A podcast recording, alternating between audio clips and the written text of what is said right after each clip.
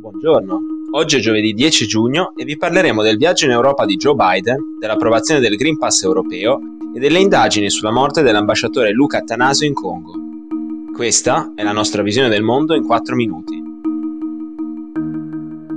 Il presidente degli Stati Uniti Joe Biden è partito per l'Europa per il suo primo viaggio ufficiale all'estero da quando è in carica. Il viaggio rappresenta un test per le capacità del presidente democratico di gestire e risanare le relazioni con i principali alleati che si sono raffreddate durante la presidenza di Donald Trump. Parlando ai giornalisti mentre partiva per l'Europa, Biden ha detto che i suoi obiettivi sono rafforzare l'alleanza e rendere chiaro a Putin e alla Cina che Bruxelles e Washington sono unite.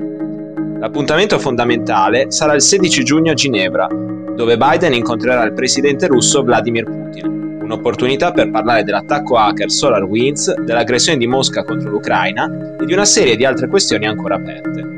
La prima tappa del viaggio sarà la Cornovaglia, dove Biden parteciperà al vertice del G7 in cui si discuterà di vaccini, commercio e clima, anche nell'ottica di frenare l'influenza di Pechino sui paesi in via di sviluppo. Nel vertice si parlerà anche della tassa globale sulle multinazionali. Giovedì il presidente statunitense incontrerà anche il premier britannico Boris Johnson per rinnovare il rapporto privilegiato tra Stati Uniti e Regno Unito in seguito alla Brexit. Successivamente Biden si recherà a Bruxelles per i colloqui con i leader della Nato e dell'Unione Europea, che si concentreranno su Russia, Cina e la difesa comune. Il Parlamento europeo ha approvato i Green Pass, i certificati Covid digitali che permetteranno la circolazione all'interno del territorio dell'Unione. Il sistema di certificazione, che deve essere adottato formalmente anche dal Consiglio europeo per essere ufficiale, entrerà in vigore dal 1 luglio 2021 e lo resterà per 12 mesi. I certificati verranno rilasciati gratuitamente dalle autorità nazionali e potranno attestare tre diverse condizioni.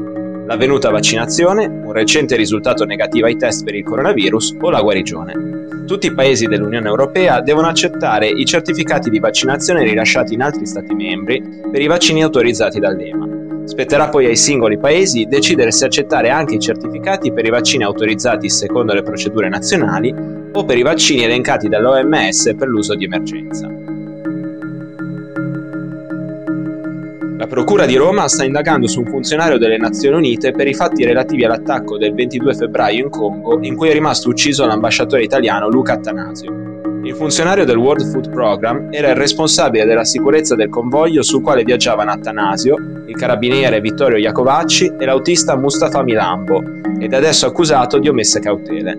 Al momento è rimasto senza indagati il filone d'inchiesta secondo cui il convoglio sarebbe stato attaccato per finalità terroristiche. Stando a quanto ricostruito dai carabinieri del ROS, Attanasio e Iacovacci sono caduti vittima di un'imboscata da parte di un gruppo armato mentre viaggiavano attraverso il Parco Nazionale di Virunga, una riserva naturale che si trova tra Uganda e Ruanda, dove diverse milizie si contendono il controllo delle risorse del Congo orientale. Sei uomini armati di Kalashnikov e macete li hanno prelevati dalla jeep per portarli nella boscaglia, dove sono stati intercettati da una pattuglia di ranger.